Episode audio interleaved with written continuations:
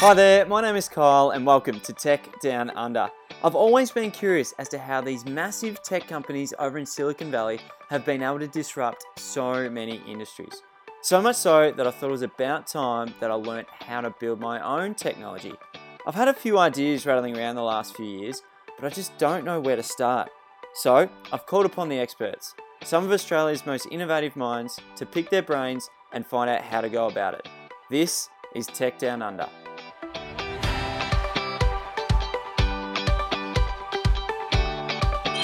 For us, we never thought we'd be in charge of a technology company when we started this thing as well. So it's a journey for everyone.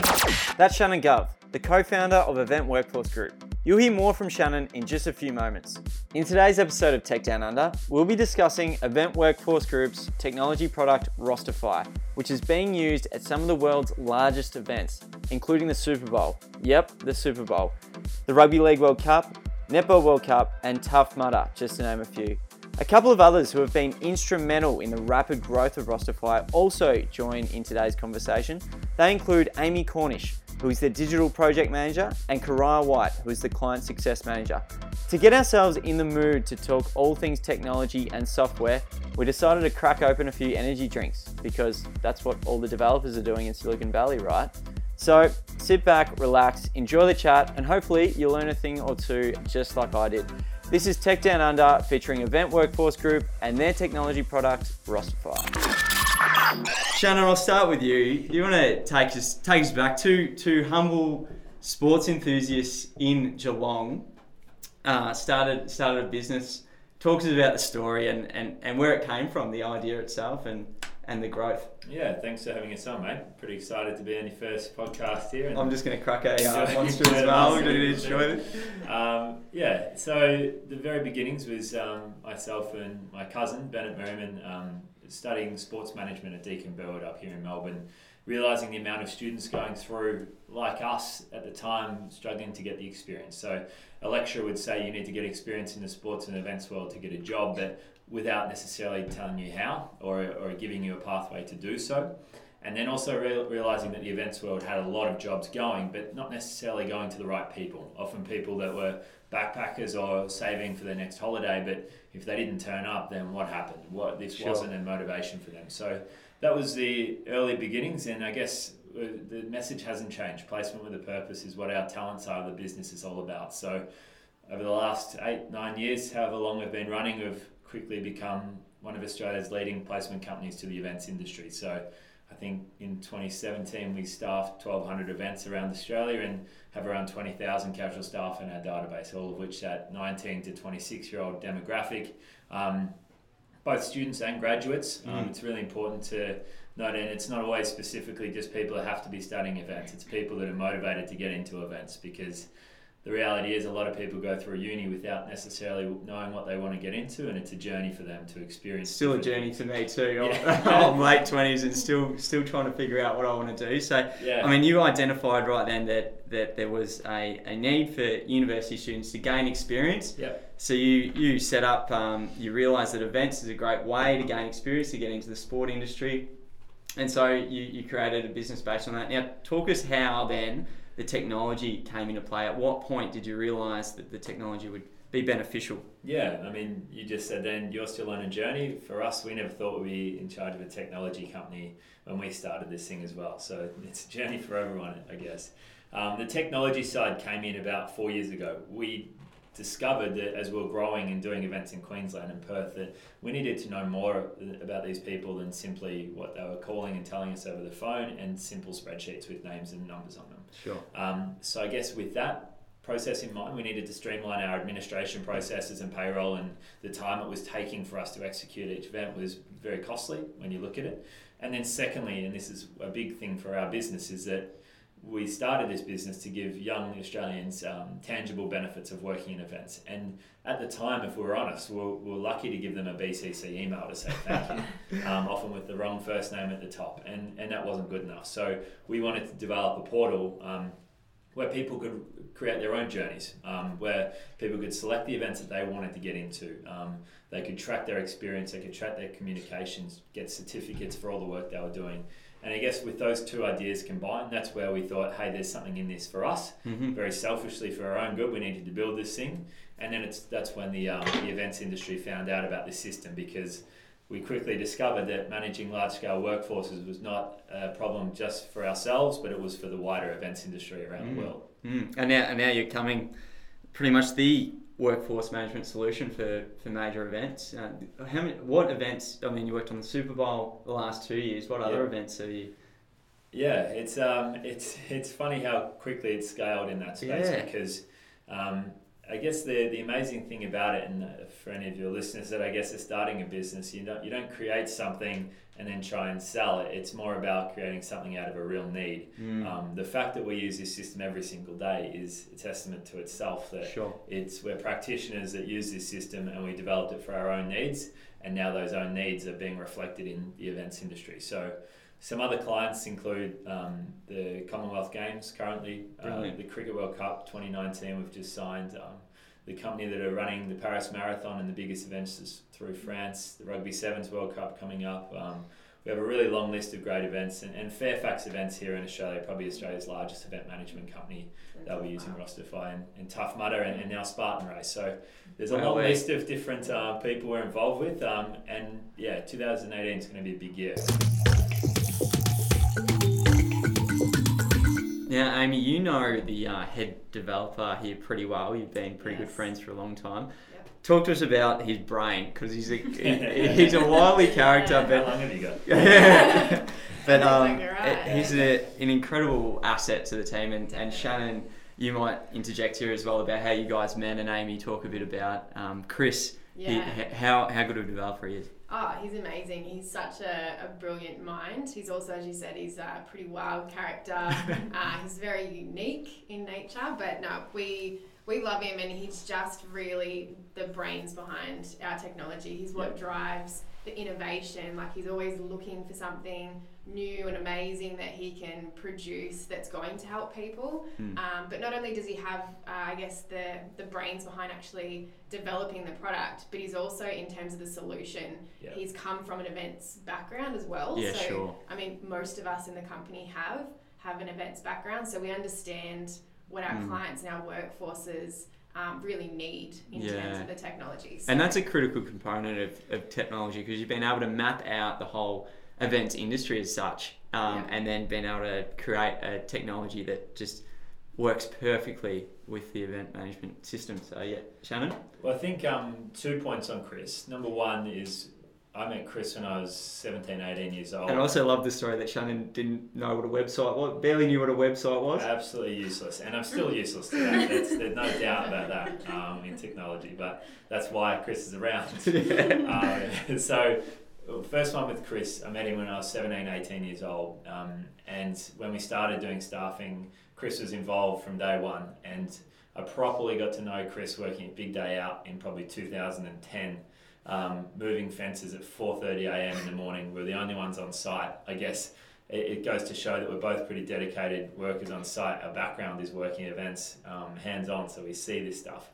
And so it's incredible for Chris that he's such an events practitioner, driving forklifts for Tough Mudder, and now uh, just recently for the Super Bowl and for the Cricket World Cup, he's actually becoming a consultant to these workforce experts. Hmm. So not only does he have that expertise to build this system, which has been incredible, and we've just had Matt join us as well, a brilliant developer, but for Chris to have that expertise in both the the skill set to to execute such an incredible system that works all around the world, but then the personal side to actually consult to these people Mm. because now he's seen it all. Um, Mm. He's And they he's love been and they, and they love the way love that he's so such a, a, a solution driven person.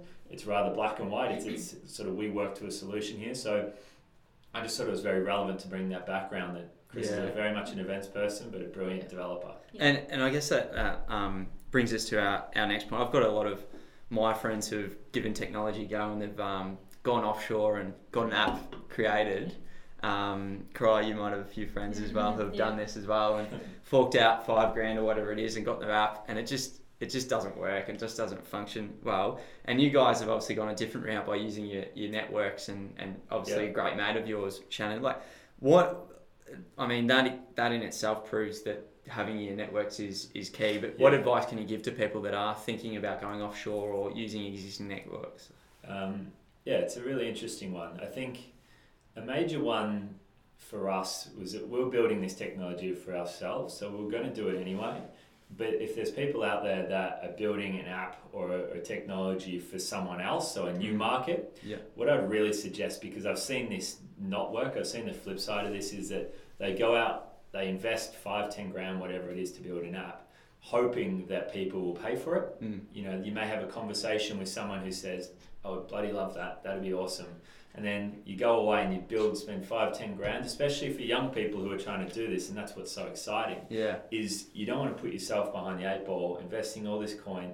All I'd say is just do your research first. Understand that people will actually pay for your product. There's a Mm. big difference between paying for your product and liking your product. Mm. Um, so that's one bit of advice I'd say. The second thing about offshoring, um, maybe I'll go to Amy on that one. Yeah, for sure. So I think the biggest thing with, um, I guess, with offshore development and what we found has really benefited us is actually having developers um, or a team who are building the product and building the platform that actually understand how it works and why it works. Yeah, sure. Um, so that's a big Correct. thing, you know, for Chris to really get why you know we we've created it the way we have, or for him to actually be the mind behind it and have that event background experience is key. Yeah. Whereas I think all too often somebody has a great idea, really innovative, really creative, but they probably haven't necessarily thought about you know how it's going to serve people Mm. um, and whether or not it's actually going to solve people's problems Yeah. um, and get into the world of who's going to be using Yeah. that technology. Great So, advice. yeah.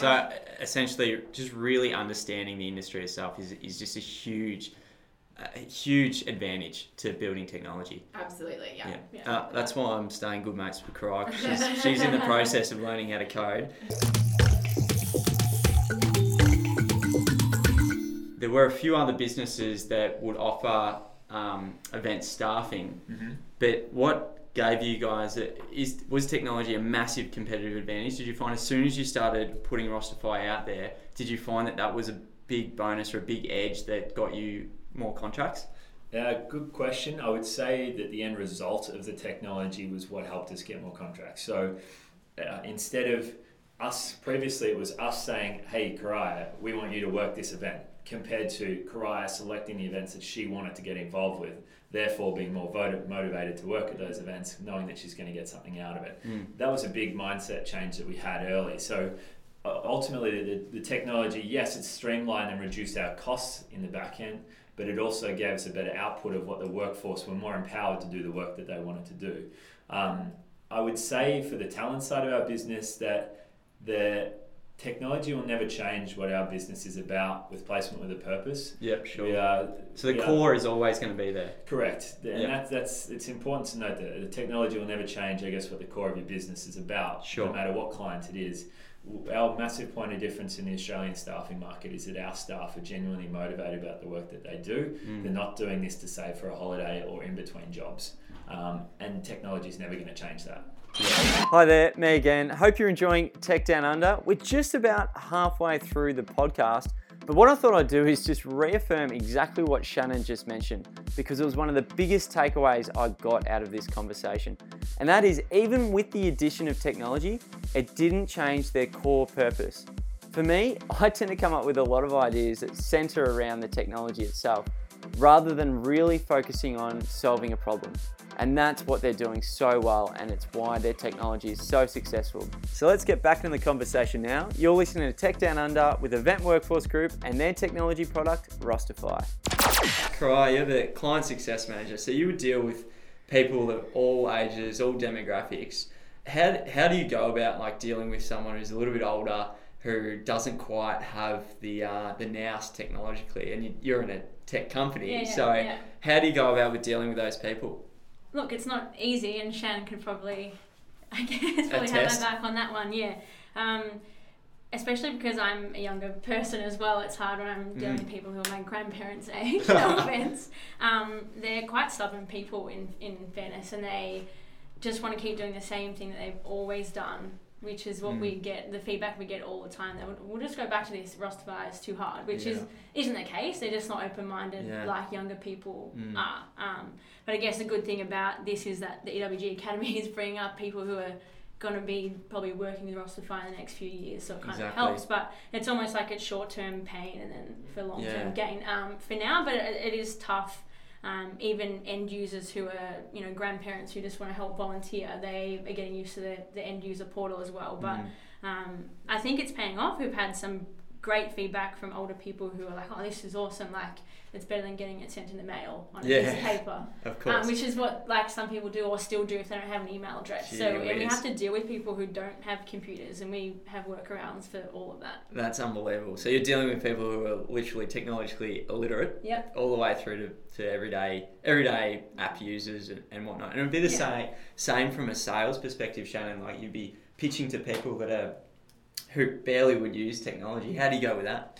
Yeah, um, it's uh, it's something I've learned. Uh, every day is a new day. You're always learning. Um, you'd be kidding yourself to say you weren't. Um, and for me and Dom and Judd in the sales team here at EWG, we've quickly realised in the last 12 to 24 months that you every pitch is unique. You Mhm. can't go in there with the same generic sprawl that you would that you probably would have used to do. Um, everyone has their own individual reasons why they would have accepted your meeting. Mm. So, for I guess for your audience, who may be people trying to start up, Mm. is do not roll into the same. If you're presenting to a sixty-year-old CEO who's the one that the gatekeeper for the funds, who's actually going to pay for this, Mm. do not roll in with the same presentation to him as you would to the 25-year-old female volunteer manager who wants to streamline the way that they're operating. Mm. Um, and I think you'll find that with trying to sell technology is that your first adapters, your people that are interested in speaking to you, will be those young people that, that know that there's a better way than spreadsheets, where they've come into an organisation that has been used to doing it for 35 years on spreadsheets or, or whatever it is, if it's a CRM, if it's an app, whatever it is, it doesn't have to be Rosterfy. Yeah. And so then the challenge is working almost, you know, a waterfall approach where you get that first contact and then you need to have a different pitch relating more specifically to how this system will, when you're presenting to the CEO, how will this system save you money, reduce your overheads, increase the security of your database? Yeah. Where that isn't really going to grab the attention of the 25 year old event manager. They're talking about how do your volunteers get better retention? Yeah. How do they get a better experience? How do I save my time?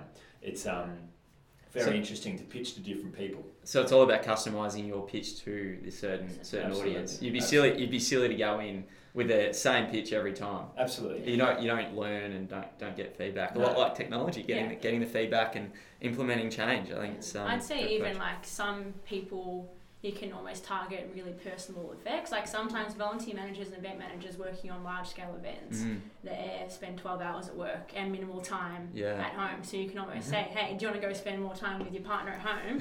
Rosterfy can actually help you do that. Like, That's actually genius. it's, yeah, it doesn't have to. Shannon actually, is just yeah. recruiting you across the sales team. Yeah, I, across. lear- I learned from the best. I learned that one from him too. I can't take the credit for that one. Let's talk about going global. I mean, you've you've created a great a great technology. You tested it. You could talk to us a bit about how, how you went about testing the technology initially in, in Australia, and now incredibly you're over in US, UK, New Zealand. Bahamas. Where, where else? Where else do you want to go? It can it can probably travel there with you. But it's a um, yeah. Like I'm in awe of what you guys have been able to to, to achieve, and um, I'm sure so many others would want to know how because it's it's awesome that you, you can say that you're over overseas and yeah, spend a lot of time at airports. I'd imagine. yeah, um, it's a, it's so fundamental how we started in the US and so simple in a sense that um, to give the very brief background of how we got to the US was um, when Tough Mudder came out to Australia early days. They were just launching out here. We saw them as a humongous opportunity for our business to grow off such an expanding brand. So we put everything aside and put the tools and Bennett Bennett was effectively their volunteer manager. Um, I think he did it for free for probably a good six, 12 months. Wow. And so what we did was just give, give, give and provide value and I guess prove ourselves was the Mm. big thing. We weren't going in there going, we'll do this in return for this.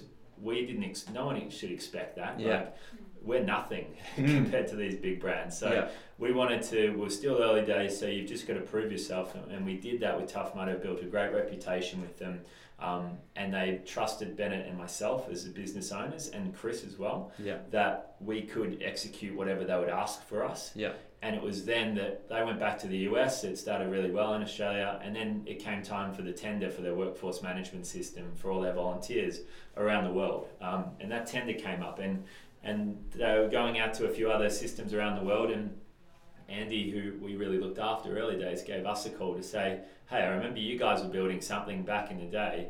Um, you really looked after us early days. Would you like to be? In, would you be interested in looking at this for us?" Mm. And the end scenario was that we had 70% of what they wanted. So there are other companies that probably had 100%, but we, I guess, again, it came back to that trust thing of, of we will build that last 30% for you. Um, we get to un- hold on to the blueprint of what that is and on sell Yep. that to clients, but we're happy to build that for you. Yep. And so they came out from New York, um, and I know you said don't swear on the podcast, but um, the first thing we got up at 4 a.m. in the morning for the final call with them, and Andy said, You've got the contract, just don't fuck it up. and that was the first thing, and we were freaking out. And I mean, we were freaking out, but Chris was freaking out. Um, No pressure. no pressure. So um, I I guess it's a testament to Chris to have got that done. Um, and it would just, to go back to your question, it's it's just about working hard, improving yourself compared to expecting that people will buy your product. Yeah, And, sure. Um, I think that even relates to the last thing I was saying about when you're developing and starting your business. Don't expect that people will just buy it. You Mm. need to prove yourself first. Yeah, great advice. And and that's almost um, would you call that an MVP in terms minimum viable product is what you're doing with um, with Yeah. Tough Mudder for the first year? Like Yeah. it, it, and a lot of people are a bit unsure about how long you should spend in that phase. Like Yeah. before you should be expecting to get revenue. Yeah. How long and the fact that you guys did it for free for twelve months is yeah, a testament to to Yeah. you guys, but but also shows that you really do need to put in the work. Yeah, and it's it's it's funny. It's um, as soon as they start paying for it, you know that it better be right as well. because in the MVP stage, if they're not paying for it and stuff stuffing up, which it, it does and it did, that hey, you you're working through it and you it's learning. But I would really recommend that you um you plan. You you don't just do this MVP time for, I mean, the planning process for 12, 18 months, like that's going to burn a hole in your hip pocket Oh, and your time. Don't undervalue your own time as well. Yeah. Um, so you need to plan and budget as to when this will become financially viable. Mean, technology is really all about simplifying processes and and um, I guess saving people time. Ultimately, the best technology is out there to save people a lot of time. How do you go about identifying ways that the, the platform itself could be simplified, Yep. um, and then I guess managing managing that process? Sure. So one of the things that we do, which I, I think is quite consistent across technology, um, is to make sure that we're listening to our users and to our clients um, Mm. in terms of what they're actually looking for. Um, that's one of the biggest, I think, suicides that you can make is in not listening to what people are actually after and not responding to it as well. Mm. So we're very flexible in nature.